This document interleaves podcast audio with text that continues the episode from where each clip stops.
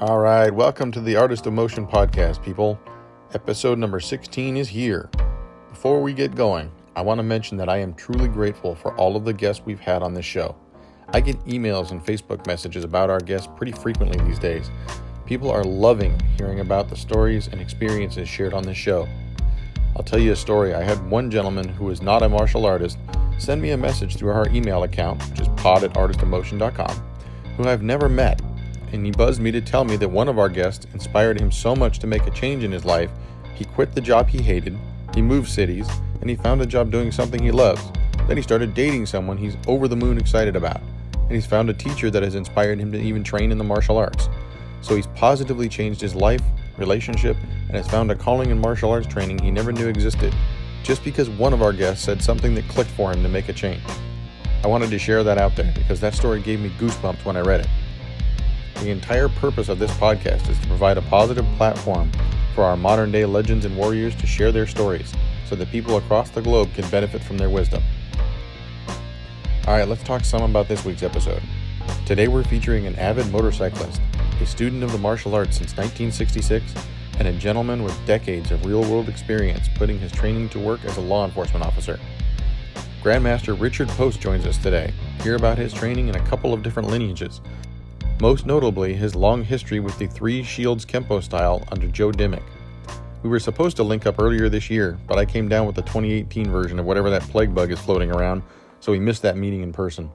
Mr. Post was kind enough to work with me and get this one done by phone. I think you'll enjoy it, so let's get to the interview. All right, welcome to this episode of the Artist in Motion podcast. Today we have Grandmaster Richard Post with us. He started in 1966 in Judo and Jiu Jitsu, eventually earning a second degree black belt and then began training in Kempo in the 1970s under the Joe Dimmick lineage. Longtime student and the third person promoted to 10th degree black belt in the Three Shields slash Sampai Kempo lineage. He retired from a career in law enforcement and he's now enjoying retirement riding his motorcycles and is an avid Harley Davidson rider. Welcome to the show today, Mr. Post. How are you, sir? Well, I appreciate you having me. Thank you for inviting me and uh, look forward to talking to you. It's going to be fun. I haven't had a bad conversation yet. Well, there's always, there's always a first for everything, so we'll see how that goes. I don't think it's going to be today. So, uh, for those of us playing the home game out there who might be unfamiliar with your your history, how about giving us the short version of your uh, your martial arts history slash anything else you want to throw in there? You know, uh, law enforcement career wise or anything like that. Uh, sounds good. Uh, like you said, I started in 1966. It was one of those parks and recreation classes. Parents thought I should know how to defend myself, so they signed me up for it. The class was five dollars for six months, but uh, one wow. of the stipulations was you needed to have a gi. And at that time, I grew up in Texas, so the only place you could get a gi was uh, they ordered it from Japan, and they were thirty dollars. So five dollars for six months of classes and thirty dollars for a gi, which was pretty pretty expensive back then. So you know, hats off to my parents for, you know, wanting to instill that kind of confidence and training in my life at an early age. So uh, it was interesting back then. We had no mats, and so we were getting thrown on the floor, and uh, we would choke each other out as part of the class. And you know, you think about that in those standards today, uh, that's not going to fly. You, know, you get people, parents on the mats, all concerned about their kids. Back then, they just sit back and just let it happen but um, taught me a lot of things, how to defend myself, and gradually I progressed through the ranks and moved on up and through high school, uh, studying judo and jiu-jitsu. Uh, up to black belt was judo, and then once you got your black belt, uh, jiu-jitsu uh, was the second part of it. So you know they taught you to be a little more uh, devastating with joint breaks and things like that. So um, really enjoyed it. Had a, had a lot of fun doing it, but what I felt was lacking was I didn't know how to fight with it. Uh, it was great. Somebody comes up and grabs you, puts you in a hold or something. You do what you need to do, but as far as actually fighting with it, I always felt that that was a weak point. So, um, late 70s, after I graduated from high school, I moved to California to uh, go to college because college was free at that time, junior college, and I moved out here and um, I thought, well, there's a martial arts studio or something that I find I'm going to jump into that and see what that's all about and start back up again. So, as luck would have it, I ran across a studio that was two blocks over from where I was living, and it said Sanpai Kempo, and underneath it it had karate and kung fu, and you know kung fu during the 70s was a big draw because there wasn't a lot of kung fu classes. When I grew up in Texas, it was pretty much judo, jiu-jitsu, or taekwondo. So I was excited to see what that was all about. So I got my first introductory class, and uh, the person that was teaching it at the time was one of Mr. Dimmick's brown belts. He was a first brown, which we had the old ranking system: white belt, four stripes, brown belt, three stripes, and then black belt and he was a first brown, which is three stripes, and he was on a mandatory year wait that we had at that time um, to get your black belt. But he was one of those students that really excelled, and Mr. Dimmick gave him the permission to open up a studio in Yucca Valley, California. So that's where I started.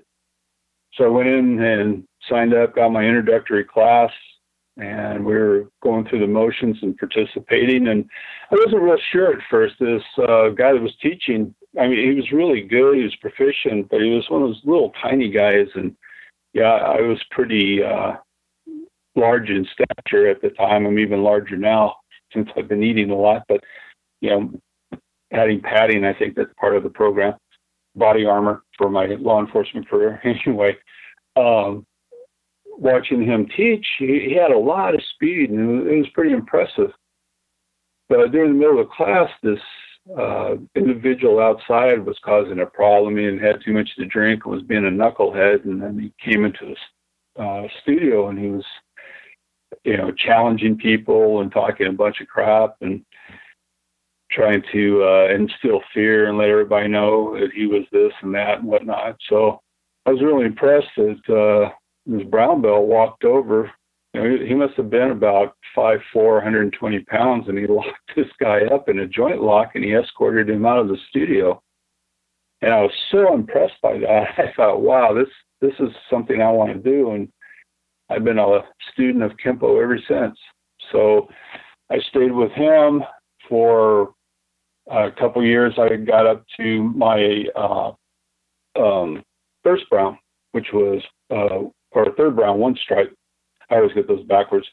Um, he was going to go to paramedic school, so he had taken me as far as he, as he could. So he introduced me to Mr. Dimmick, and Mr. Dimmick was going to take me on as a student. But it was interesting. There were uh, two other Kempo teachers in the area, but Mr. Dimmick had a special uh, process for students that wanted to come and take classes from him.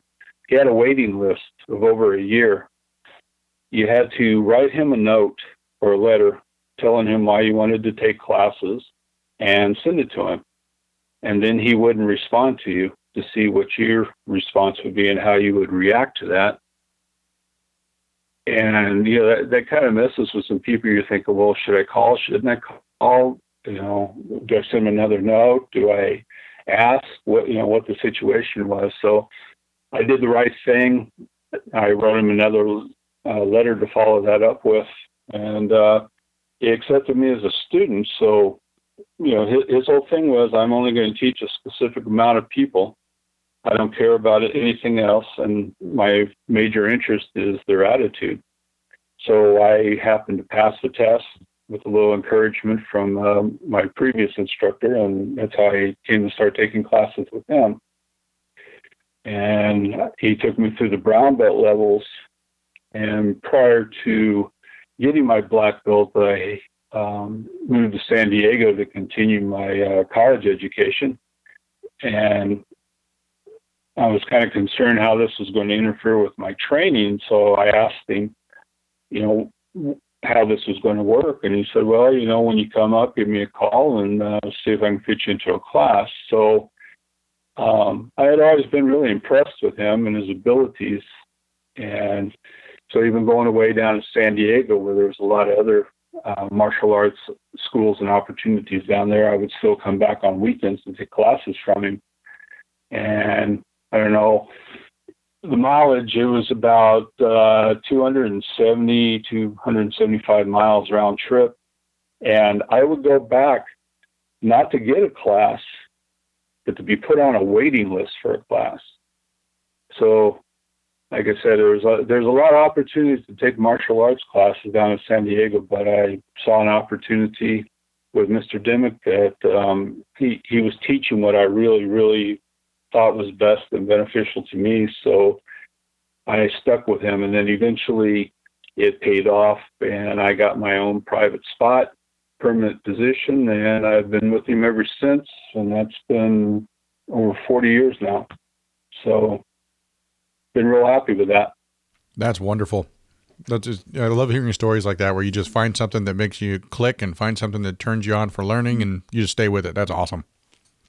Well, I went down to San Diego, and there was a lot of good people down there teaching Kempo and other martial arts. And I had gone into this one school because I had this brilliant idea that um, you know that they would be happy to have other Kempo students come in, and then you could uh, exchange ideas, work out together, see differences. And you know, I thought, wow, you know, everybody's going to be that way. I, I didn't realize that it doesn't work like that, and maybe I was a little naive because you know growing up doing the uh, judo and the jiu-jitsu that's how it was. You were always welcome in another school to train. So um, this guy who was the instructor there we did I, I think it would be fair to say that we didn't hit it off real well. You know I was being very courteous polite. I was bowing to him and as you know showing him the total respect he deserved. He was a fourth degree black I believe at the time and we started discussing and then he was telling me without ever having seen me do anything that I was doing everything all wrong, that he was going to have to reteach me and that we're going to have a patch ripping ceremony where he was going to rip off my patch and replace it with his and yeah, I looked at this guy and I'm just thinking, man, you fell on your head. you think I'm going to be doing that. So I, I was respectful. I got up and I, I bowed to him and I said, you know, I'm this was a mistake. I'm sorry. I apologize. I I just wanted to come in. I didn't want to take classes from you. I just wanted to uh, have some mat time, you know, and I thought that you might have a fee for that. So looking back on that, that was probably a little more insulting and disrespectful. But I thought, well, you know, this this guy's uh, starting to get a little aggravated, so I, I I should probably just go ahead and leave. And I remember I bowed down and I said, "Well, I guess I, you know, I'm I'm going to leave." And he he stood up real quick and he goes, "What makes you think you can leave?" and I just looked at him and I shook my head. I said, "Oh hell no!" you know, and, uh, and I I have a temper, you know, so I kind of nutted up and uh, we uh, we had a physical disagreement about whether or not I was going to leave the studio or not. And um, we ended up, you know, it got physical, and I, I totally look back and I'm embarrassed and apologize for my attitude that day. But uh, you know, it left some blood on the wall, and it wasn't mine. Darn. So, so later I ended up uh, working out with one of, uh, I, I, not working out, but uh, I worked at a sporting goods store, and uh, one of the students was working there, and we were going back and forth, and he was telling me about these this incident that yeah, his, his instructor's kind of crazy, and that somebody had come in and challenged him, and that he had take a boat, uh, bokken and uh, struck him upside the head, and that's where the blood on the wall came from. And I remember thinking, I don't remember having any blood coming off of me when I left. So, you know, I just kind of smiled and nodded in agreement, and said, "Wow, yeah, yeah, he does sound kind of like a crazy guy." So that was that was my lesson. I thought, well, I'm, not going to pursue anything further down here with that with the Kempo. I'm quite content with you know training with Mr. Dimmick, and uh, I don't mind the drive back and forth, even if I'm going to be put on a waiting list or not. So to me, it was worth it. I tried to go another route to get some extra mat time in. That didn't work out, and uh, one thing led to another, and yeah, I'm still with Mr. Dimmick to this day. So everything I do, everything I own you know, as far as success, uh, abilities and whatnot, I, I owe it all to Mr. Dimmick. He, uh, you know, he, he is uh, truly a grandmaster, in my opinion. And I don't particularly use that word very often. You know, I, I never heard anybody say or call anybody grandmaster or master until after Mr. Parker passed away. Um, everybody was always Mr. You know, I always heard him referred to as Mr. Parker, but then again, I wasn't around him very often. But uh, I did have a discussion. I had a class, a private class with Mr. Dimmick one day, and uh, after class, I walked out, and Mr. Parker was sitting in his living room. Uh, Mr. Dimmick always had studios at his house, and um, it, here's Mr. Parker sitting on the couch, and I was wow, you know, I was all blown away that he was sitting there, and I thought, how how awesome was that? That not only was he there, but um, he didn't interrupt my class, which I would have, you know, Mr. Parker, hey, come on in. You know, I'm not going to debate you coming into my class. But he was patient, waited till I was through, and then he was very nice. And of course, you know, I'm bound to everybody. I'm bound to Mr. Parker. I'm just thrilled to be there. And he would come up to Mr. Dimmick's house a lot. Uh, he was going to put out a video series on Kempo, and he was talking to Mr. Dimmick a lot about uh, video editing and things and what kind of machines and stuff to use and advice about how to put it together because he had something pretty special that he was working on. So um, that's how I got to see Mr. Parker. And I, I never had physical time on the mat with Mr. Parker, but I did get to speak to him a lot and have um, um, conversations with him at the internationals. Uh, it, it was kind of weird. I told you I'd never heard of Kempo when I first came to California, and um, all of a sudden I'm hearing about Kempo and Mr. Parker and the International. So I thought I'd go down and check it for myself. And the first time I saw Mr. Parker, it was kind of hilarious because you know he was sprawled out in the upper between two rows of chairs. He was kind of just laying back, and he had a bowl of nachos on his stomach and he was just eating nachos. And then when he got done, he took a nap. I was thinking, wow, that's that's not the image I had of of Mr. Parker, you know. And it, it was kind of funny. But later that night, he did a demonstration on stage, and I was just my jaw hit the ground. I was just blown away and couldn't believe how fast that man moved and how much power he could generate. And you know, you could also almost feel a whirlwind around him as he would do things. So uh, that was my first impression of Mr. Parker. And then uh, later, uh, before I started taking classes from Mr. Dimmick, yeah, I went to the internationals again, and Mr. Parker invited uh, Mr. Dimmick to get up on stage and do a demonstration. That was in 1981, I believe. And there's a nice little video clip you can see of it on YouTube. And I was just blown away with Mr. Dimmick and his abilities. And then later I was enough to become a student. So um, I, I, guess it works out the way it's supposed to. That's great. And then, uh, so we were talking before we got on air here. You were also, uh, as part of your history in the martial arts, you were affiliated with Dave Hebler's organization too, right? Yeah, later on, um, I met Dave Hebler through a friend of mine that uh, I was teaching. He was a friend and a student, and um, I was asked to be part of Dave Hebler's organization. And I thought, well, that's kind of nice. We get to go around, be on testing boards, and see what's going on, and meet a lot of people in the Kempo community. And uh, I was a national director for Dave Hebler for his Original American Kempo Karate Association and also his Protecting Women organization for 20 years. Um, he wrote a book, uh, How to Survive Encounters of the Worst Kind. And I was fortunate enough that he, um, privileged and honored that he asked me to write a uh, um, chapter in his book.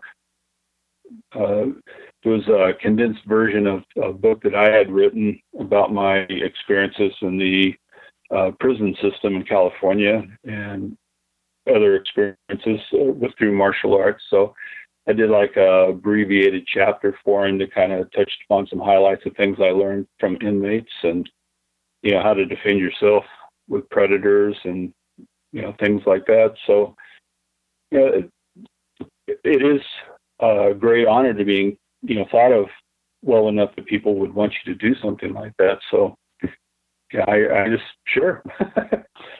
so if you ever want to check that out, you know that's available through his organization. Very cool. Yeah, I'm hoping uh, Dave and I have been kind of playing uh, Facebook message tag back and forth for the last couple of months. We're hopefully going to nail down a date he can be on our podcast soon too. So, right on. Yeah, he's fun to talk to. He's got a lot of good stories about Elvis. Yeah, he's been around in Kempo since you know late '50s too. So there's not a whole lot of those of that crowd left. So the more of those guys we can get talked to and hear their stories, it's so much the better. It was kind of nice. I've gone to some events and um, um, Dave Hebler and Mr. Dimmick were all there together, and it, it was kind of nice to hear Dave call uh, Mr. Dimmick his senior. And I thought, wow, you know that that's something you don't really hear a lot of those people that are classified as seniors say. This guy is my senior. So. Yep. Really cool stuff. So uh, you mentioned the law enforcement. I don't want to ask about anything that may or you know may be confidential or you know uh, might reveal information that's not a good idea to reveal. But um, how do you, how did your law enforcement career dovetail in with your martial arts career? Well, everything I've always done has always been affiliated or associated with martial arts. I always wanted to have jobs and things that I could um, learn something from about you know how to deal with people. I mean, you can get a basic job in real uh, or in um, retail and dealing with the public because you're always going to have different personalities and whatnot. You know, a lot of people say a punch is a punch, a kick is a kick. You know, which might be true, but it's a different um, mentality when you're being attacked by a drunk accountant who's had you know too many drinks you know, versus the biggest serial killer in the Southwest. You know, there, there's consequences if you lose. So, you know, that always played into it. But uh, I tried uh, being a my law enforcement career. I started with the CHP and um, was injured, and I left that, and I had to get into um, find a job temporarily until I could find something else. So I went to work at a department store, May Company, as a loss prevention manager and realized I didn't want to do that the rest of my life. So, you know, I found the uh, California Department of Corrections was hiring and they were paying pretty well, you know, considering, you know, being a glorified babysitter.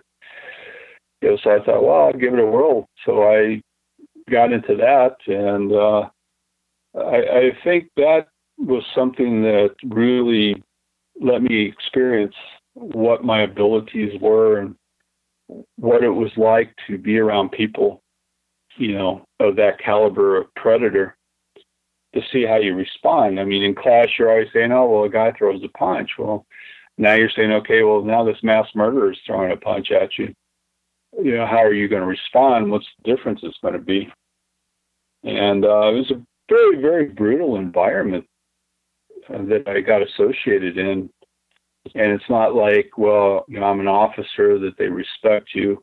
You have to earn the respect, you know, and it's not something that you you will always have. It's something that you have to go in there daily. So, just like the inmates, you know, walk the line every day, and I have to uh, uh, do what I need to do to get out of there because it, you never know when it's coming your way. Um, they'll send them at you to check you out to see how you're going to respond in a situation. So when it gets serious, they know what to expect from you. And probably one of the biggest lessons that I learned is never ever be predictable.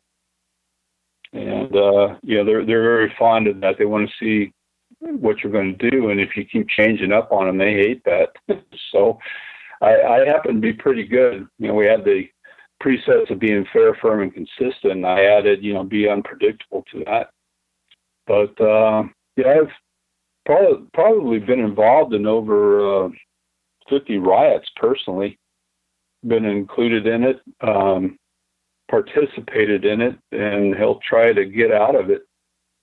Uh, my whole studies and you know interest in kempo and martial arts have always been mass attacks and weapons defense. And you know, best thing I can ever I can say to anybody is never ever be unarmed. You know, they talk about you know all this empty hand stuff that they're doing, but uh, you know, I yeah, I'm not going to do a uh, a Kempo mini form on somebody to try to get through the day. You know, I'm, I'm going to go to weapons first, and that's outside the prison as well as inside the prison. So anything that you can use as a weapon, anything that you can use to your advantage, of course, as you use it correctly as the department dictates, so you don't get into any kind of trouble. But uh, yeah, it was an experience because you never know what you're to what you're to deal with or what you're to see. But it was a great learning experience. Did you have any specific questions about it, or? That was, that was just more just the brief overview type thing. So uh, I won't get into some specifics here, referring to multiple different parts of the training. But um, the thing that triggered right right this particular second was so how do you compare the mental discipline that you have to have to go into that kind of environment every day with the mental discipline it takes to keep going back into it, you know basically martial arts training is most people start out with they're getting their butts kicked every day. Eventually you learn how to kick butt yourself but for a while you're just taking punishment from you know at least in that time period you know, you're taking punishment to try to help yourself learn how to not take punishment right well you're in there and you have to realize that the consequences are the biggest thing it's like okay i beat this guy down you know, that was trying to hurt me, but hey, this guy's affiliated with this gang.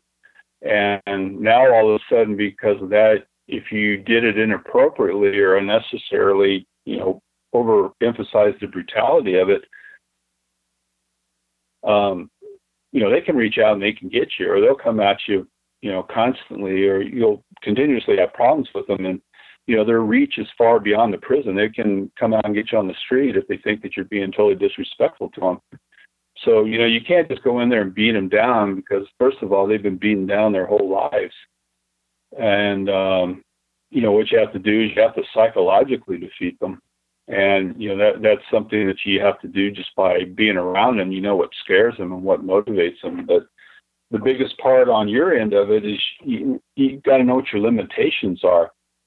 I mean, you see somebody gouging eyeballs out or cutting people's eyes out you know, how, how do you deal with somebody like that? How are you going to fight somebody like that unless you're willing to rise to that level specifically? You know, you you have to kind of become what scares you, because it's really amazing that they they have uh, ability to know what scares you, what your fears are, and you know, growing up, you know, I've had some traumatic experiences, and now all of a sudden I'm around these people that are capable of doing the same thing over again. So you're, you know, are you a prey among predators or are you a predator among predators? So you, you at least have to rise to their level. You have to be able to go to that level in an extreme situation if necessary. And if you're not, you need to have alternate plans. And, you know, that was the biggest thing I ever learned. Um, you know, it's psychological. It's not just um, a physical attack. It's psychological because you're going to have to deal with that long after. You know, people say, "Well, I can do this many strikes in this many seconds," but you know, the, the encounter is going to last a lot longer than a few seconds. You know, I I have PTSD for some of the stuff that I've been involved in, and you know that that's something I have to deal with. But um, you know, it is what it is, as they say you know, one of the first, you know, things I saw, you know, it was really horrible. But uh, this was inmate he was sitting out on the yard by himself. He was reading a book, and two other inmates approached him for whatever reason, and one of them just did a nice, beautiful roundhouse kick to the guy's face, and ended up breaking his zygomatic or and maxillary bone. I, I believe it's called. You know, the orbit around the eye, the mm-hmm. cheekbone there. The guy's eye popped out.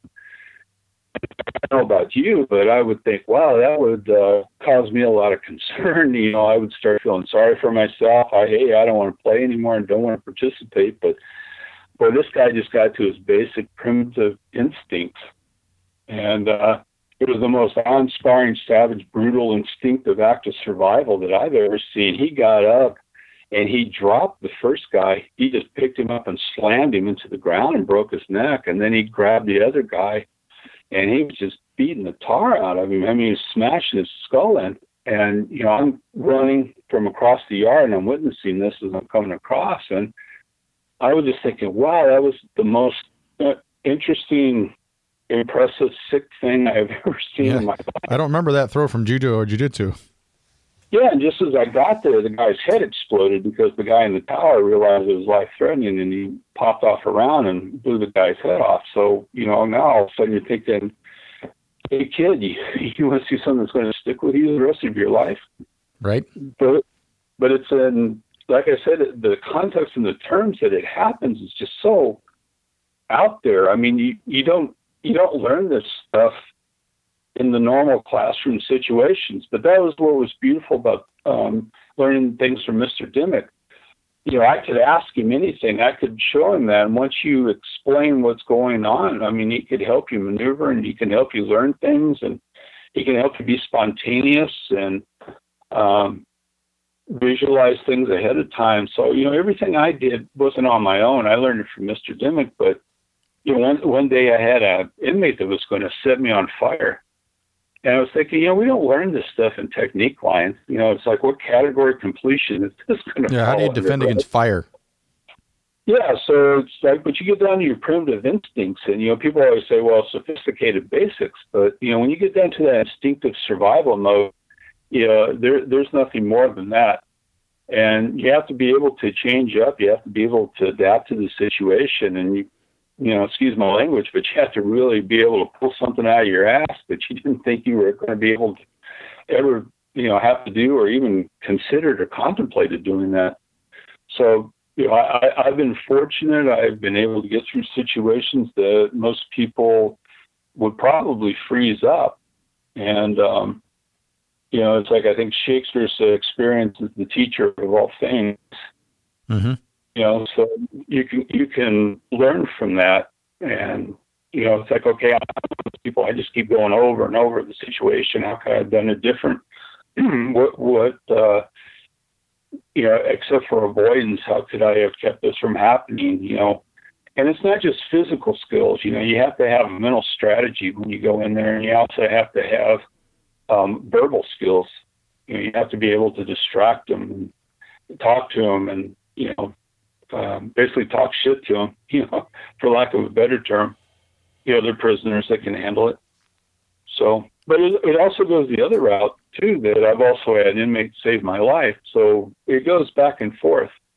Um, it's a mutual respect thing, and it's like it's not that I'm showing them favoritism or something. I, I'm being fair, firm, and consistent with them, and they they like structure. They like to be in that kind of environment and um, you know it, it helps in the long term because it kind of gives you you know a path that you can go down, but you have to be able to deviate from that path in an instant.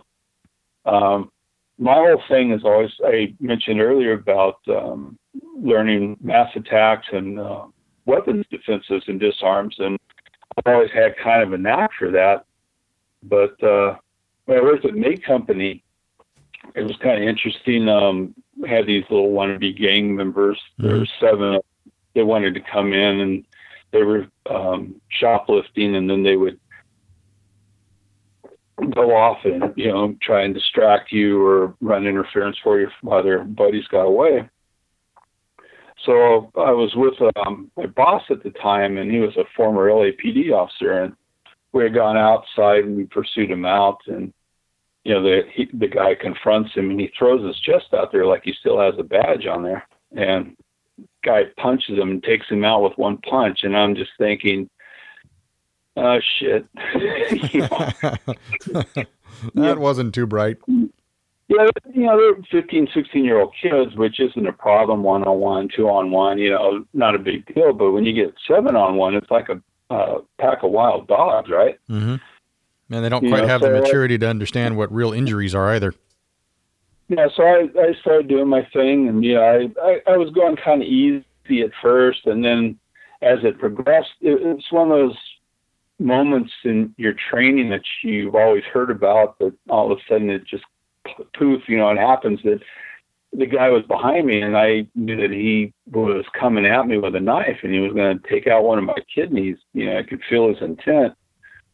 You know, so I ended up doing um, we call them thunder techniques instead of rod techniques, but I I did the first part of breaking the thunder on him, and uh, disarmed him, and and then I don't know about you, but when somebody tries to stab me, I take that shit personally. Yeah, I mean, and, you know. yeah, I'm gonna make I'm gonna make an example out of this fool. So I I lit his ass up, and um, I remember he left a big blood stain as he slid down the uh, glass window on the door. It, it was interesting because um, you know everything happened you know the way it was supposed to. It, it did what it was supposed to do.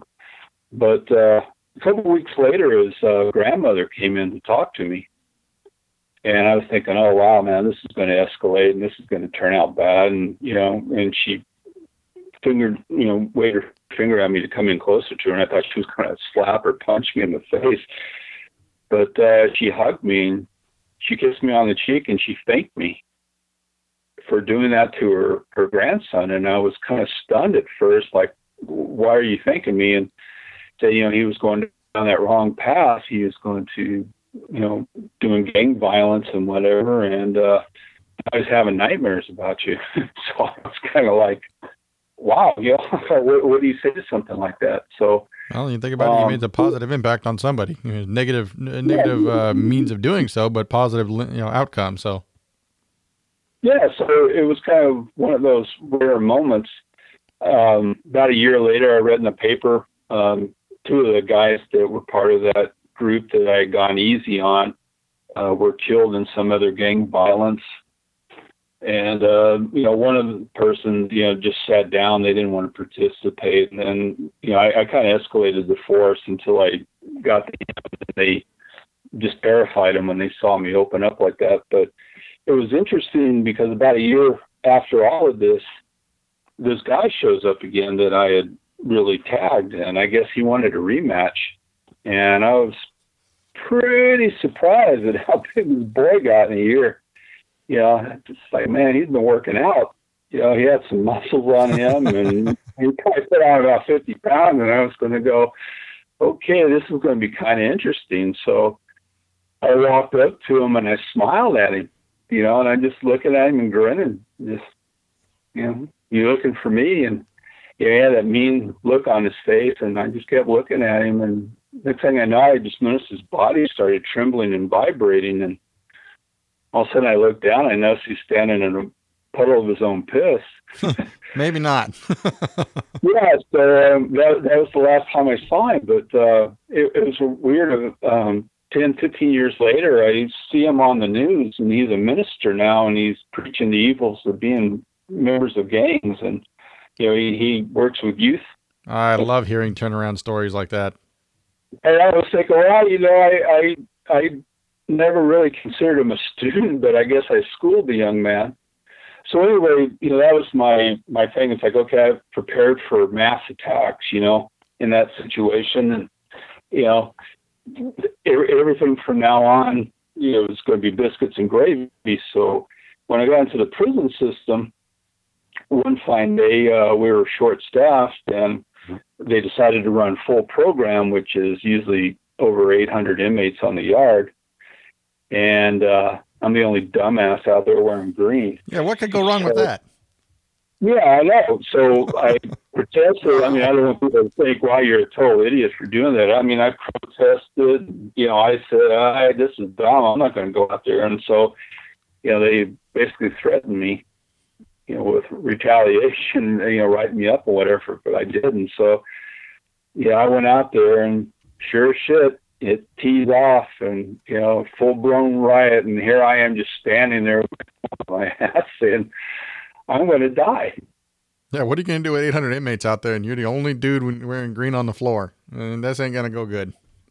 But then what the heck am I going to do? So anyway, I'm, running, you know, for the gate trying to get out and I'm engaging people right and left. So, uh, you know, my strategy with the three shields that Mr. Dimmick always developed was, you know, be mobile, agile, and hostile.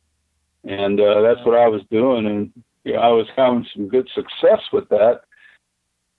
And then you know, I, I come across an inmate that pretty much had been disemboweled, and you know, he's sitting there trying to hold his intestines in, Oof. and yeah, so I think, well, I can get off the yard, or I can do the right thing, and my conscience got the better of me. So, yeah, I stand over him. You know, I have my side handle baton that we were using at the time, and uh, yeah, I took off my shirt and I'm trying to, you know, help him keep his intestines in. And, you know, other inmates are coming up and they're trying to get to him to finish him off. And then I'm standing there and they're trying to come at me. So I'm doing my thing. And I was thinking, man, I, I don't see how this can get any worse. I remember thinking that. And, uh, next thing I know, I, I felt my leg go out from under me. So, um, I got shot. so I go, well, so much for solid stances, right? You know, I'm not going to be able to be in a solid stance, and that uh, Daniel-San crane technique's not going to work in this situation. Wait a minute. When you said got shot, does that mean like friendly fire, or does that mean somebody shot the leg on you? Yeah, friendly fire. I got hit with Oh, it, and it, it turned out. It, yeah, it turned out it was a ricochet. You know, whatever. So, yeah, I've been hit prior to that with the uh, rubber rounds. I was getting peppered in the back with those, and uh, yeah, everything was just kind of turning the shit and rolling downhill. No And then- kidding. Jeez. Yeah, and then they decided that uh, they're going to uh, deploy the CS gas. I don't know. Well, you're already on the ground. Uh, I'm still. I get back up and I'm still doing my thing, and then all of a sudden, I don't know if you've been uh, uh, the military grade CS gas, but not only does it burn, but it takes your vision away and makes you feel like you're suffocating. Yeah, I have So- declined the one opportunity that I had to try to do that. You know, I, I took the taser, but I'm not willing to take the gas. No thanks. Yeah, so that that's you know, it feels like you're suffocating. You know, even though you're breathing, it feels like you're not. It just whatever. We have CN and CS gas, and we call it cry now, cry sooner. so Oh, I met some really, really horrible stuff, but uh, anyway, that takes my vision away. So so now you're shot in the leg, trying to deal with somebody who's been disemboweled, and now you can't see. Great. yeah, so, yeah, so it kind of, you know, it wasn't the best days, but you know, we had talked about um, in the early days, you know, what did you do for training and whatever, and we always used to get spiritual. You know, you go up to Idyllwild and you know maybe partake in some herbage or you know some alcohol to uh, you know free your mind so your ass will follow. And we used to do this thing we called it master Po drills, where you blindfold yourself and you go take off running through the woods and see who was the one that hit the tree first, you know? So it was like a stupid training exercise we used to do because back then, you know, the martial arts was mystical and we always wanted to, to, to be like, you know, Kung Fu at the Shaolin Temple and Master Po, he can do things blind and, but it basically just turned out to a laugh fest. You know, you'd be hearing somebody run and fly and hear him run into a tree but it's things like that. It's like I never knew how that was going to benefit me. So here I am, right in the middle of all this carnage, and you know I can't see. And uh, I took I took out a lot of people that day, including two officers that came up behind me.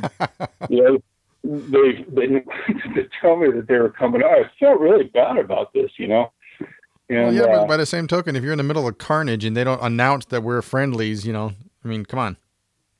Yeah, and then of course, you know, afterwards, you know, it's my fault for being out there, and it's like, well, I was ordered to be out there, and then, then I was racist because I was hit in a disproportionate number of one race over another, and uh, then I hit the officers, so they were going to send me to remedial baton training, and yeah, it just it things. You know, I understand legalities and whatever, but uh, it was one of those situations that kind of, just kind of changed my perspective on it, everything.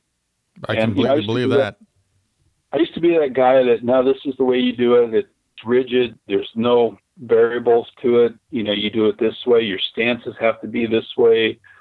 Yeah. After that, I just I, I couldn't do it anymore, and I just I, I can't do anything that I couldn't use. I don't waste my time doing things like I personally I don't care if I ever do finger set again and people are going to jump on well you don't know the hidden moves and you don't know the way Mr. Parker well good for Mr. Parker and good for all those people out there I'm I'm this is just my personal opinion you know I'm happy for you you keep doing things you want but you know, you get double shifts, you know, working 36 hours with the drive, and then you get off and you got to come back in and repeat.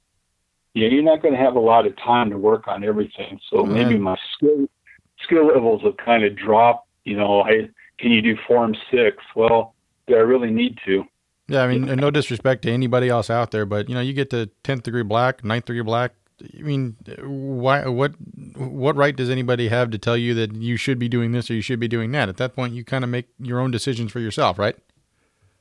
Well, that's how I looked at it, and you know, my whole thing is what works, what doesn't work, and you know, it's hard to say, well, you need to practice more, you need to do this. Well, it's kind of hard to practice when it's every day. Mm-hmm. you go out there, you know, after all, these are the people that we are defending ourselves against, you know, muggers, rapists, um, serial killers, all that, all that good stuff, right? And they're all in one place for you. Imagine that. Yeah. So, so try to feel intent, you know, with a whole group of people that want to kill you. you know, it's, it, it, it's kind of a learning experience, but, uh, yeah, you still get your critics, but, uh, I had a analogy. I know Mr. Parker was always fond of analogies, but um, mine was like I related learning martial arts to learning about sex. You know, would you like to hear it?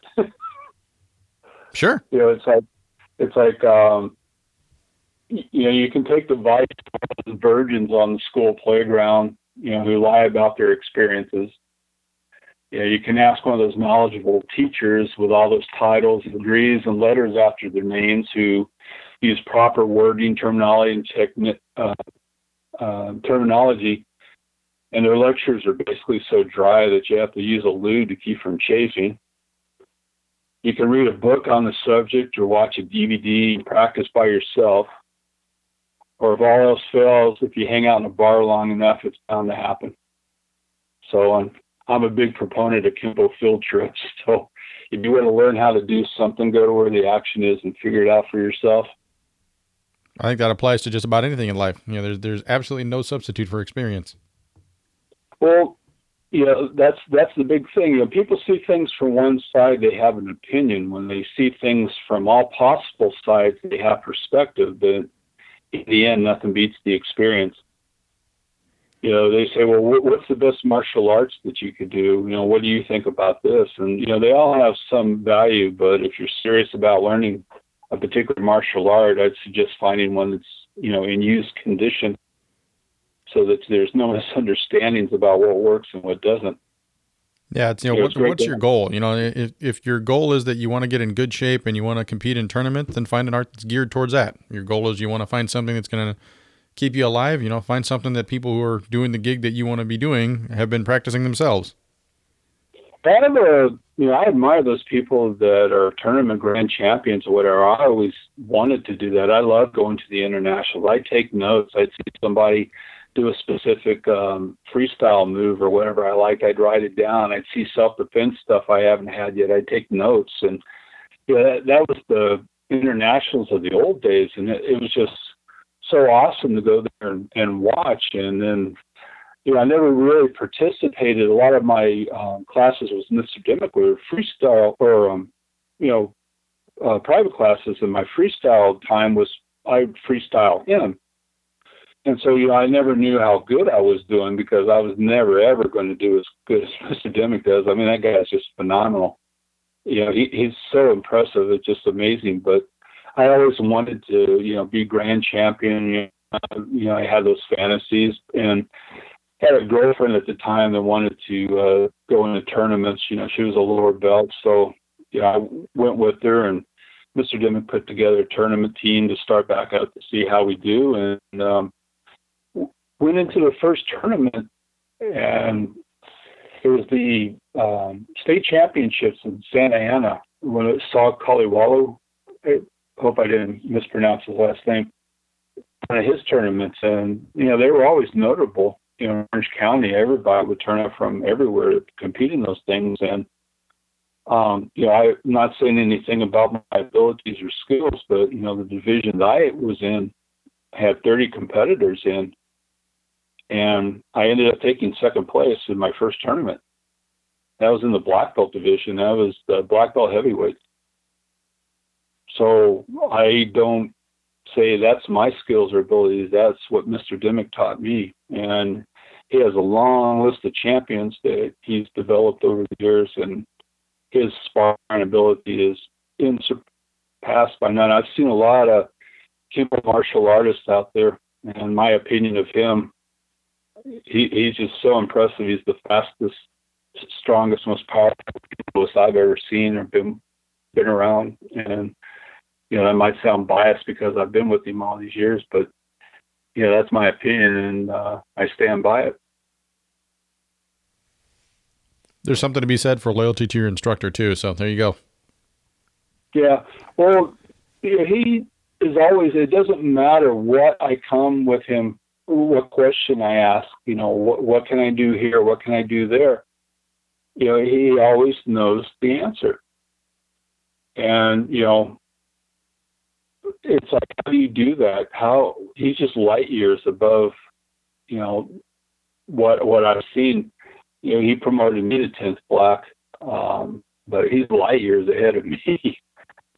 I'm just always in awe when I go to train with him. You know, I, everything that I've accomplished, done, or been successful at, including saving my life, you know, I owe it all to him.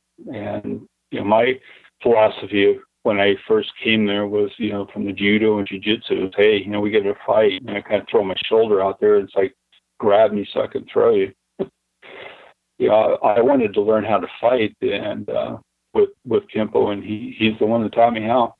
So I learned from the best, in my opinion. That's awesome.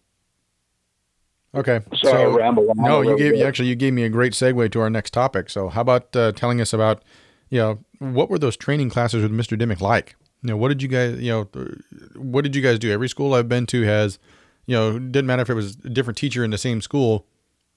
Every class is a little bit different. So, uh, like I said, mentioned earlier, there's not a whole lot of information out there about Mr. Dimmick and you know what training with him was like, short of people like Howard Singer gave us a little bit on his podcast appearance, and uh, anybody I uh, get the chance to talk to, I always like to ask, you know, what were those classes like? What did you, what were the focus of classes, and you know, how how did the breakdown of how many minutes did you spend on this and how many minutes did you spend on that? What did that, what did, what was that like? Well, we didn't need to waste time with the uh, basics of square horses and stuff, only at the earlier belt levels. But once you get to the black belt range, you know, it was more about freestyle concepts, um, strategies, approach, um, fakes, um, counters. You know, you have your basic three types of, of fighters: your sitters, your uh, um, attackers, and um, the ones that you know are counter fighters. So it's basically built off that kind of thing. Now, um, the concept of the three shields is from a freestyle approach, and most people, you know, you hear freestyle, you think point fighting or tournament fighting. Um, it's free to use your style. You're going to use your special natural weapons. Um, you use your hands as shields, feet as shields. Uh, you block certain specific areas as in unison with each other or independently. Like all of a sudden, hey, somebody shoots you in the leg, and you can't use that anymore. So what are you going to do? You know, so you're able to cover and incorporate other aspects. You can either go from a self-defense technique into the freestyle mode, or freestyle into um, what he has now is called like a connectors program that we do for the upper ranks. And what it basically is, I used to call them 20 foot drills, where he would give you two or three short movements and then another few, whatever, and you can interconnect them and place them in any order. And then you have that geometric progression about how you can use them.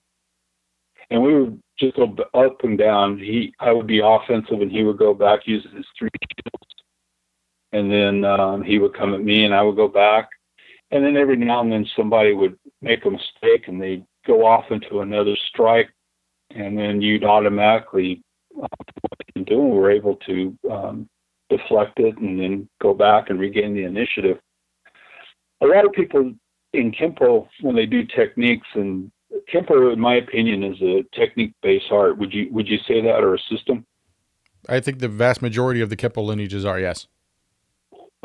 So I was always taught that techniques are your last line of defense. You know, here it is. They've come through all of your zones and ranges, and they've laid hands on you, you do the technique. Well, like I said, that was always our last lines of defense, not our first. Our first was always being in a fighting fighting mode. So you can't always be in a fighting mode. You know, you're at a party, you're trying to contain yourself, but you know, if you see a problem arising, some guy comes in from across the room, you know, he's coming at you, you're going to start getting in your position, you're going to start rearranging your stances, you're going to start moving, you know, mobile. And then you're not going to say, well, I'm just going to stand there and throw five swords at somebody you know, I some people might be able to do that. I I personally don't. I'm going to get into the freestyle mode, use my three shields, and then go off into these uh, connector concepts. But uh, you know, people say, well, you know, five swords works and this and that, and I I'm not telling anybody what to do. Again, anything I've said or mentioned today is my own personal um, opinion of how I do things and what it's worked for me, and I've shared you know the information freely. If you want to use it, great. If not, um, you know that's fine. That's why I quit going on um, forums. You know, I get tired of arguing the same point over and over again. It doesn't really matter to me. Um, but let, us say Mr. Parker, you know, if he was still alive and you were with him, I, I would probably say five swords would be one of his favorite techniques. Would you agree with that? That seems to be a lot of people in Kempo's favorite technique. Okay, so let's say Mr. Parker gets pissed off at me and all of a sudden he throws a punch at me. Do you think honestly that I'm going to be able to pull off five swords on Mr. Parker? Having met, not met Mr. Parker myself, but hearing the rumors of him, probably not. Yeah, so you know, you got something that's your favorite technique, and this is how I personally develop my techniques: is I reverse engineer them. I try to figure out how to defeat the technique how can you take it apart? And you know, I've shown people, well, you know, if you do this to me on five swords, I'm going to break your arm.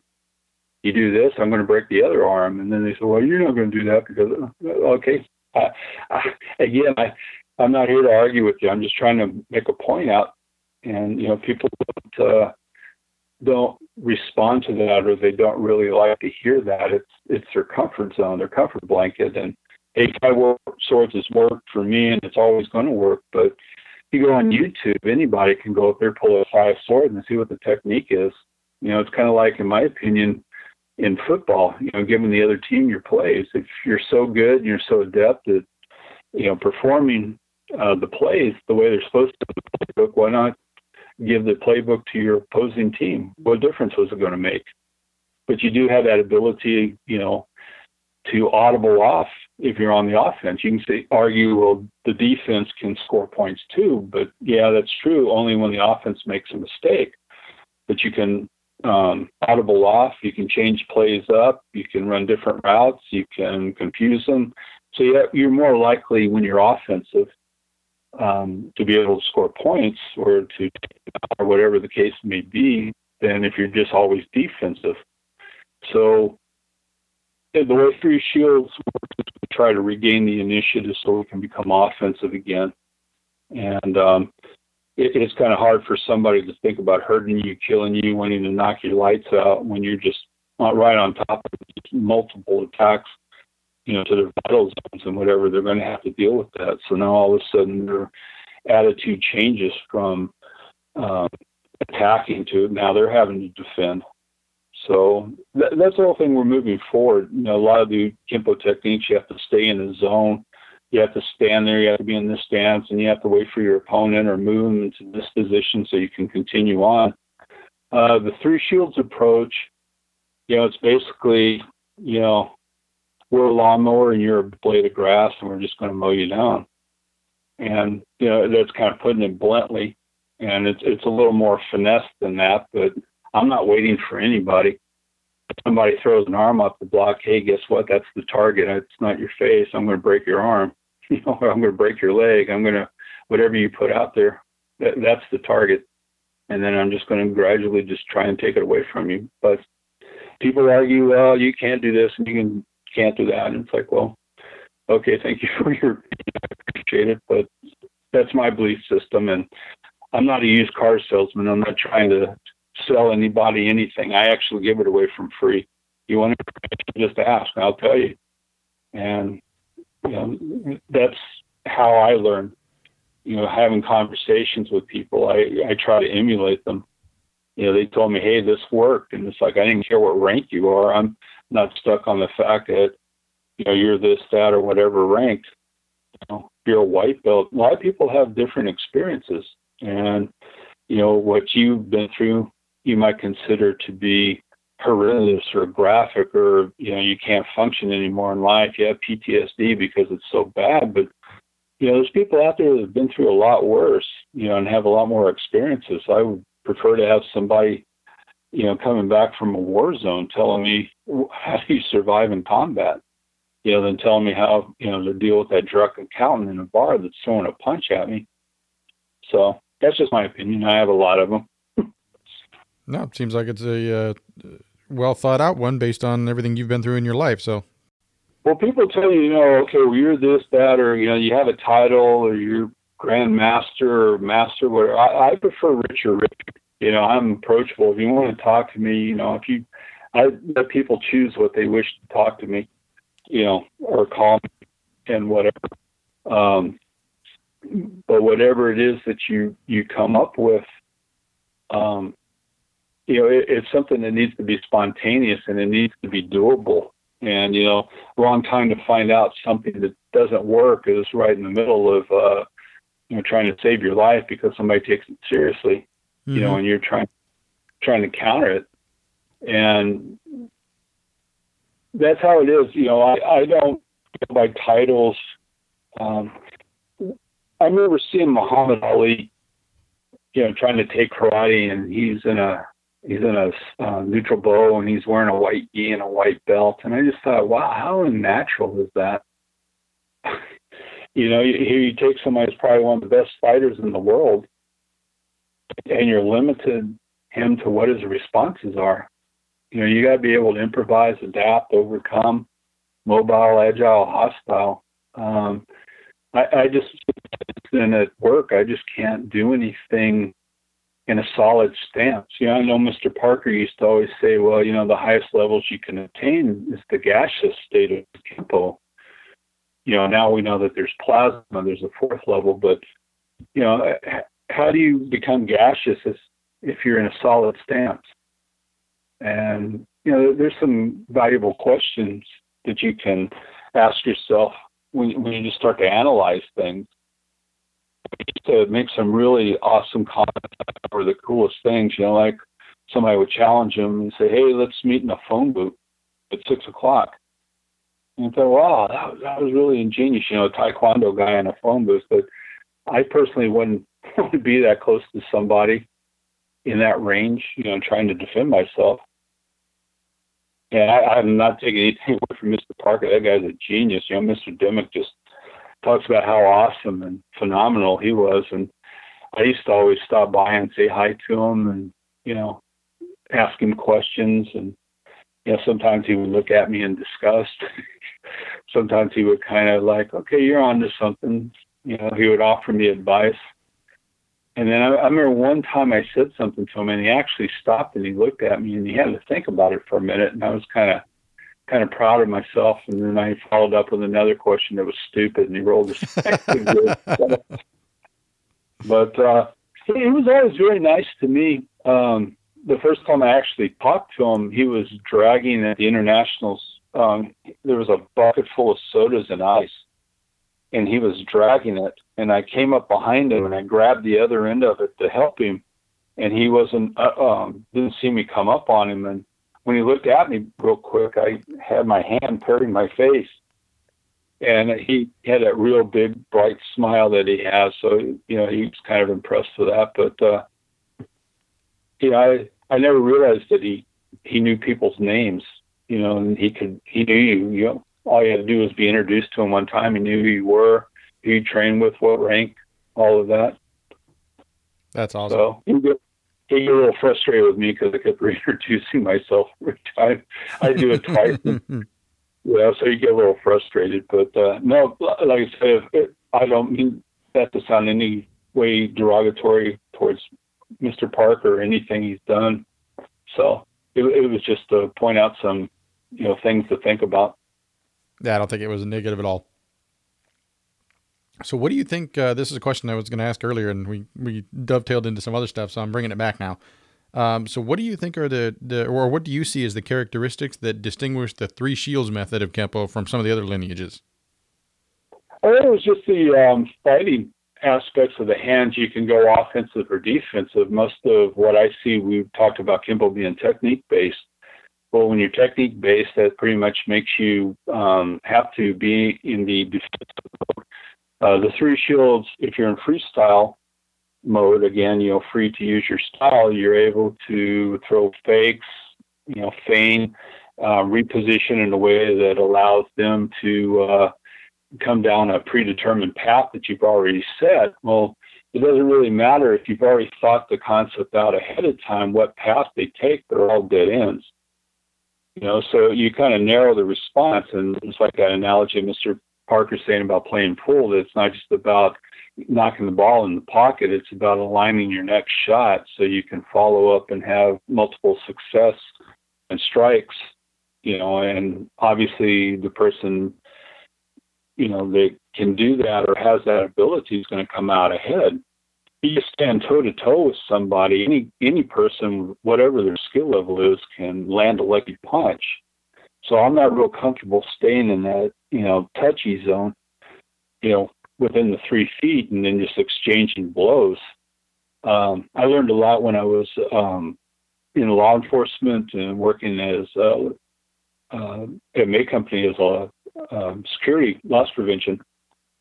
You know, when you go up to arrest somebody, you know, you're basically the person that's attacking them. You're placing hands on them to facilitate arrest, to put handcuffs on them. You know, so you better really know what it is that you're doing and what their counters are and put yourself in a position that kind of limits the response. Otherwise, you're going to get tagged because you know, you're in a department store and you walk up to somebody and tell them they're under arrest and they just look at you and say, you know, you're not a cop and then you pull out that little tin badge and say, "Well, I'm the security agent of the store." you know, it's going to, they're going to fight you every time. You know, so I, I learned a lot about that. And, you know, people don't like to be touched, but law enforcement, you know, when you facilitate arrests, you have to place hands on people.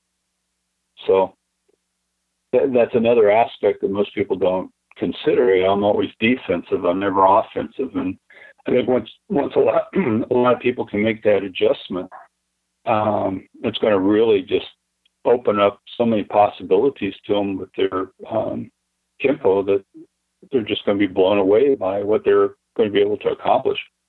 That's great. And like, like I said, there's not a whole lot of information out on the net regarding you know the three shield lineage. So I'm personally just really curious about it. So thank you very much for sharing that. I really do appreciate it no problem. Is there something about that that I didn't answer that maybe I take for granted that I know or that he taught me? I think my question was just basically it's a, it was a general you know lineage base because I'm just not familiar with a whole lot of the three shields method. So uh, I appreciate well, you know starting to clear back, up some stuff. Well, back in the old days, you know, he, he was back and started in the um, 1956. You know, when they were sparring, they used to do that old style um, with their hands down by their side you know, one hand cocked down, the other hand low. Well, Mr. Dimmick had played a lot of basketball, and um, he was thinking, well, they always tell you to kind of keep your hands up. So instead of having my da- hand down at the side, I'm going to keep it up vertical, and then have my other hand here, and then I can block. And then you just kind of would try things. And back in those days, they didn't have uh, freestyle techniques, so he would invent some things, and he would come up with some ideas and you know, he, he had uh, some good success with it. And, you know, that one thing led to another and led to another. So this was something that he was always teaching. And like he said, uh, he gives Mr. Parker full credit for everything he ever did. It wasn't like he was going against the grade or I'm doing something better or different. It's nothing, nothing like that at all. It was just, this is how I learned how to defend myself from what Mr. Parker was teaching him because Mr. Parker, you know, such a genius and everything that he did.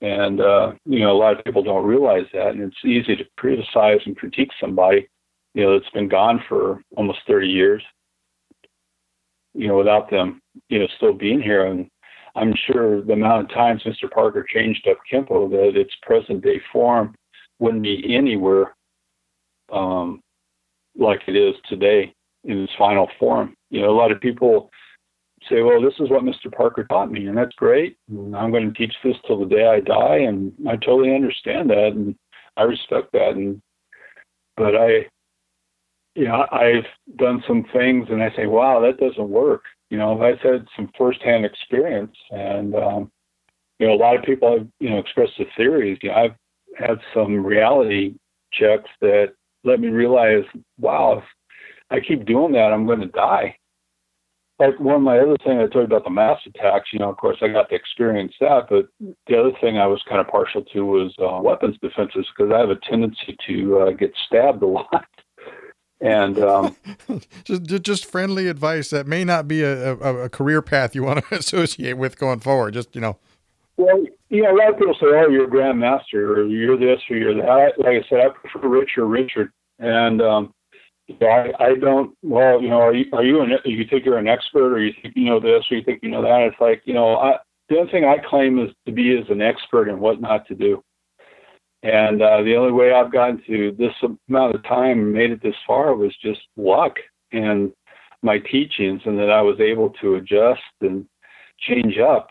Um, that that's the whole thing, you know, that you have to be able to do that. But uh, I was teaching uh, knife defenses, how to disarm. when I was down in San Diego, I had a, a buddy of mine that used to be a Navy SEAL, and you know, he would tell me that wake up on Coronado Beach and early in the morning, you know, the SEAL training they like to come out at that time frame, and they would let you participate with them in their hand-to-hand training because they always like to have fresh meat and they like to see um, what they could use to adapt and change up in what works and what doesn't. And it's always nice instead of beating up on your buddies to beat up on some unsuspecting member of the public. So we get invited to have um, weapons training or hand to hand or whatever the thing would be. And yeah, I from the jujitsu and I had also trained in aikido. You know, I had some knowledge about the wrist uh, locks and things, and so I always had some success in uh, disarming people and you know I was able to take their weapons away from them. And um, you know we practiced in the surf and things at that time, and you know, I learned a lot of things from them. And you know they would ask me some things, and yeah, they were real good at holding their breath. So you know I might be able to walk them out and hold them in the water for five minutes before they tap out, but you know they would release the knife. So um, that led led into other um, teachings of law enforcement and um, teaching the Marines up the 29 Palms before their deployment about weapon uh, disarms. So that was just something that I, I put a lot of focus in. And when I was teaching at the time, I had been up to um, faced a knife uh, eight times, and I had been stabbed three. And one time I looked out and I had a, a stab-proof vest on. So you know, I go to teach a class about what I've learned, and uh, you know, that might be good Hall of Fame average, you know, for baseball or something. But you know, if you get stabbed that many times and you're teaching a knife defense class, you know, people go, "Wow, you suck." But I survived it, you know. So it's like, hey, this is what I learned, and you know, when you take a normal class and you tell your instructor or something, hey, you know, I, I did this and I got stabbed. What, you know, what do you think their normal response is? Well, is this really going to work? Well, it's like, well, you did the technique wrong, right? Oh yeah, that too. You know, it's it, it, yeah. So it's like, okay, well, you did the technique wrong. Well, you know, getting stabbed that's the wrong time to find out you're doing something wrong. So you know, I had through my years, I had uh, been stabbed, like I said, four times, and then I went to Mr. Dimmick, and I was concerned about it, and you know, I asked him, I said, well, what, what am I doing wrong? And he said the most profound thing to me, and it just changed my life. And he, you know, he goes, "Will you tell me what you're doing wrong? You've been stabbed more times than I have." you know, it was like, oh, I just, I just started laughing. It was like, wow, I mean, there's the answer. I've never thought about that. So I, I said, well, I did this and did that. And he goes, well, what if you did this? And then, you know, he would offer his advice, and then, you know, we kind of developed into something. And, you know, so then I started teaching, and then I got into these other things. And during that riot, you know, people were coming at me with weapons and whatever. So, you know, I, I went from one on one to multiple attacks with weapons. And, you know, the strategies, once I changed up and once I figured out what I was doing wrong, you know, the first four times I got stabbed or slashed, and then it gradually built up to 13. So, you know, I gradually started to incorporate what he had suggested and what I had come up with. And, you know, since that time, I was pretty fortunate. But, you know, it, it's like anything else. You know, you're thinking all this empty hand stuff. You know, I, I finally, at the end, I said, you know, the 13th and the last time I faced a blade, I said, you know, screw all this, uh, this empty hand bullshit. So I just shot the guy. and that seemed to work the best. So, you know, my advice about weapons is never, ever be unarmed. You know, it's great that you're, uh, training empty hands, but you know, nothing, nothing beats a weapon. Yeah, there's a video out there. I think it's Dan Inosanto that's actually the one on the video, but it was a training series for law enforcement. And uh, I don't have the link on me off the top of my head, but you can find it if you Google it on YouTube. Uh, but it's the 21 foot rule. And every single time, I mean, Danny is just all over every single one of those guys that's trying to get their firearm out to do anything about it. So you know, being alert and being, and being aware of what's going on is number one. And, but then number two is make sure you can get your stuff if you need it. Well, that's a law enforcement tactic. You take two hands to grab your pistol. You know, I was always taught, you know, the hands are into, um, you know, working independently. You got your right hand. Why, why do you have to go to your gun first? Why don't you just deal with the threat off angle? You know, you never see anybody attacking anybody with a blade, and, then, and that's that's the secret I learned you know, you don't do defense on a knife. You attack the blade, and you get past them. And then if you have a weapon, then deploy it, then use it. And you know, people they pull out a knife on you, and then you pull out a knife on them, and you just start smiling at them. Eh, that makes a big difference in their psychological makeup and profile. All of a sudden, they're not as brave as they used to be. Guns you can still get in because it takes some effort to bring the gun up. You know, unless you're one of those John Wayne types that wear it on your hip and the hammer's already cocked and you know you already have one chambered and you got the quick draw holster. You know then that's a different story but you know weapon never never ever find yourself empty handed with a weapon. You know make sure you're always always armed and that's a simple advice on that. That's free. So take it or leave it. It doesn't matter to me. I i survived mine. I still have my bragging scars uh, let's switch over to a little fun subject for a little bit here on the end. Uh, tell us about your Harleys. Well, uh, my wife has the Road King Classic, and I have a Fat Boy. I have one of those super rare 2003 100th anniversary Fat Boys that they only made 20 million of. So, um, but uh, yeah, she's the one that got me riding. So, been been enjoying it ever since. Yeah, just about every post I see you put up on Facebook for for something is uh, you you riding or you and her riding. Yeah, well, you know, she got tired of me riding, you know, bitch behind her and screaming her. So she, she told me, you need to you need a man up to get your own. It's kind of like, well, you know, at the time, it was like I didn't want to tell my mother because she she uh, my mom was pretty terrifying growing up. I didn't want to have to uh, deal with that. So uh, the thought of her, you know, and then she also talked me into getting tattooed and stuff. So my wife used to be in the military, so she she made a man out of me. There's nothing quite like being on a motorcycle, is there? Yeah, it's just a freedom, and you know, like I said, it's just it's so much fun not being in a cage. But I gotta admit, you know, when you hit a butterfly at 80 miles an hour, that shit hurt. you know, I'm trying not to cry, and it's like, wow, wow. You know, like I've never been hit that hard in class, or oh, you know, I've never been contemplating a punch in the face that hard. But that little butterfly, boy, they, they almost knocked you off the back of the bike. So, my, my buddy and I had uh, we, we went through a uh, down on 46 between 101 and I-5 in California. Uh, there's there's a big long like orchard in a couple different places and for whatever reason we're stupid enough that every year that we decided to take that big long ride it was always during season and we came back in our helmets and you know the front end of the bike is just bugs everywhere yeah you learn not to open your mouth or small Yeah, I have I haven't taken one in the face yet, but I have taken them in the in the uh, face mask every now and then.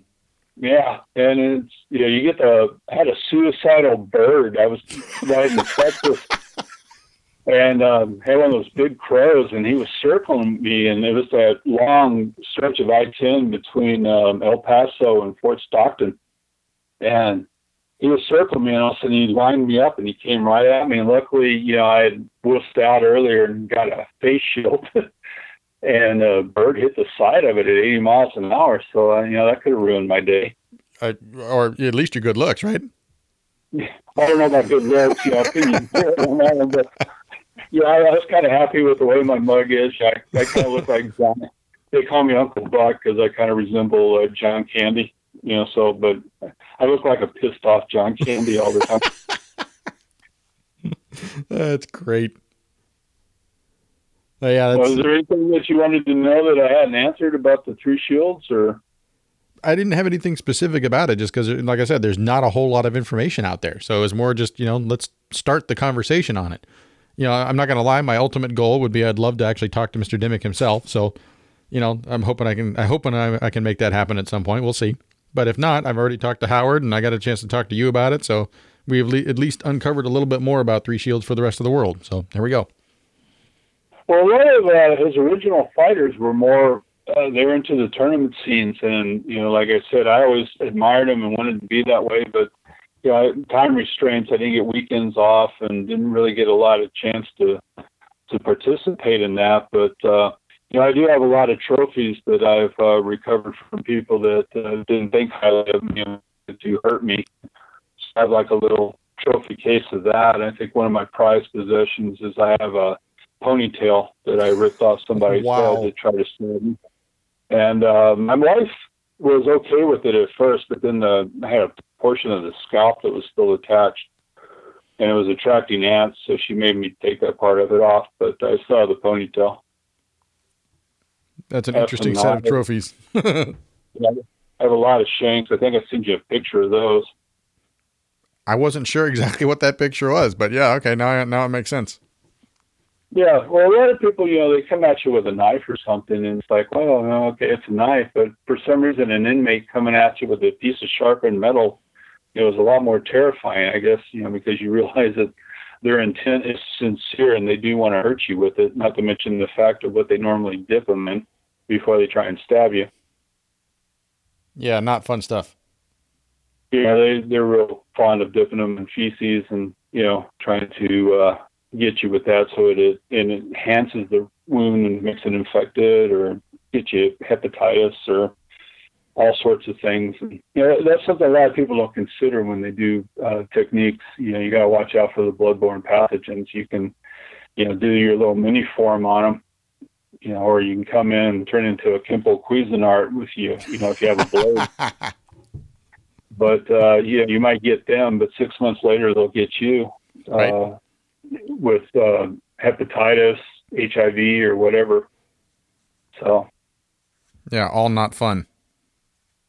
Yeah, so a lot of people don't consider those things. So you, you need to. That, that's my thing. I try to uh, let people know that it's not what you necessarily see in the studio. You need to expand a little bit.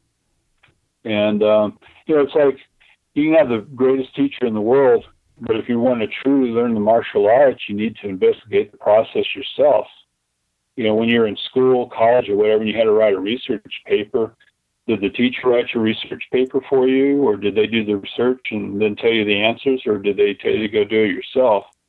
Yep. So a lot of it's self discovery. Completely agree. So good times. All right, I had a lot of fun with this particular interview. Uh, we've spoken a few times on Facebook back and forth, but uh, have not had a chance to meet in person yet. So I learned a lot of really cool things. I've seen your name floating around the interwebs for quite some time now, and I'm really, really glad we got a chance to get on the phone and talk. Mr. Post, I really uh, enjoyed having you here. I appreciate the opportunity. Uh, thank you for being interested. Listen to what I have to say. My wife gets tired of hearing my stories, so. well, now they're going to be out there forever. So, yay. Uh, this is the part of the show where I like to turn it over to you guys, to our guests, and uh, if there's any stories you want to tell, if there's any you know positive messages you'd like to send out to everybody who's listening, here's your moment. Microphone is yours, sir. Well, if um, you know you have questions or anything, feel free to ask. I'm more than happy to uh, share with what I know. I don't charge anything. Um, I always think information that's going to save your life is invaluable. You can't put a price tag on that. And you know, I owe Mr. Joe Dimmick everything. He saved my life so many times.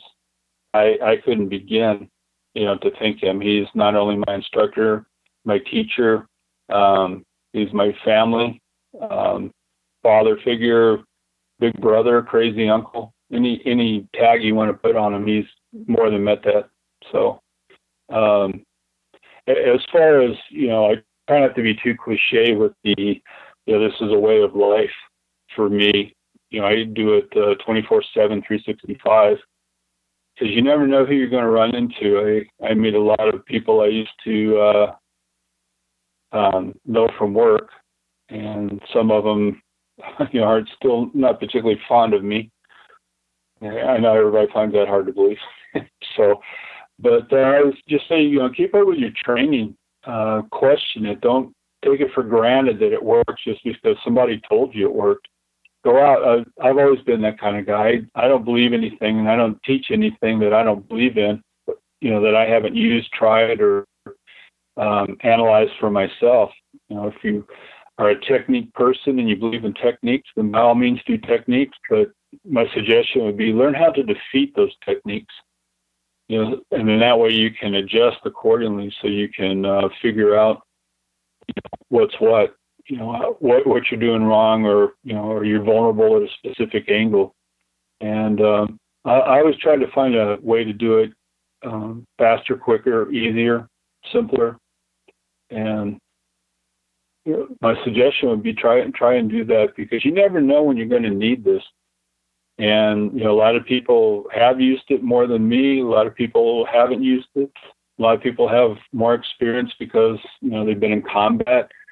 You know, and then they come in at a white belt, and people don't think they have anything to offer. You know, I I don't care what your rank is. If you got the experience, I'll listen to you. I want to hear what works and what doesn't. And proceed from there. So, um, Mr. Dimmick had a phrase he always liked to say: "The better the act, the more effective the attack."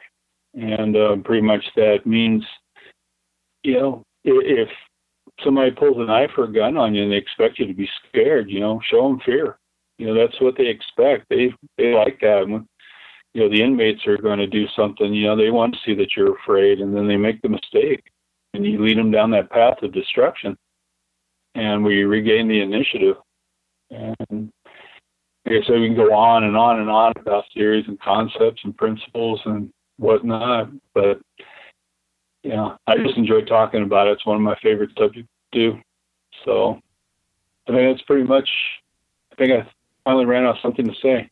Good deal. Okay, so if people want to contact you, how would you prefer them to get a hold of you? They can get me on Facebook. Um, or they can contact me through your website if that's okay. Sure. Yeah. If I, I, I usually give out in my closing stuff after you know when I'm done with my editing and whatnot, I'll give out more contact information and everything. So if I get any inquiries for Mr. Post, I will be glad to forward them over. No problem. I appreciate that very much, and it's been a pleasure talking to you. I really enjoyed it. Thank you. Likewise. All righty, sir. We'll go ahead and sign off for the day. Uh, very much appreciate having you on the show, and I'm glad I made a new friend in the process. Me too. Thank you for having me. And um, sorry I haven't gotten to meet you in person yet, but uh, well. Now maybe I'll see you on a ride. Who knows? Definitely. All right. Uh, you know, rubber side down. Okay. Have a great day. All right. Talk to you later. Bye. That was a lot of fun talking with Grandmaster Post. We'd never gotten to really have any significant conversation before we jumped on the phone to record this show, but it felt like I've known him for a long time by the end of the interview. He's down to earth, he's a really genuine dude. I'm stoked to hear more about the history of Three Shields slash Sampai Kempo under the Joe Dimmick lineage, as there really isn't much out on the interwebs about him. But everyone I've talked to that personally knows Mr. Dimmick has spoken of him with great respect for his skills and knowledge. Hopefully, we can get him on the show someday too. Thank you so much, Grandmaster Post. I'm really looking forward to meeting you in person. I'm working on a special guest for next week's show. I can't reveal who it is yet, but if everything comes together, we've got another guest who has decades of experience and a host of accolades on his resume. So hopefully uh, we can tune in next week and see who we've got. If you like what you're hearing so far with these episodes, share that positivity. like ripples in a pond. Tell someone you think might enjoy it. Share the links around. It's all about getting the messages out where people can choose to listen to them and learn. So find us at artistofmotion.com. You can subscribe on iTunes at artistofmotion.com slash iTunes and leave us a rating and a comment or two. And you got artistofmotion.com slash Google Play. That's all one word, and that'll take you to our Android for Google Play Shop. And again, leave us a rating and a comment or two. We're on Facebook at Artists of Motion. You can email pod at artistofmotion.com. That's it for episode number 16, people. I'm Steve Zelazowski. We'll catch you next time on the Artist of Motion podcast.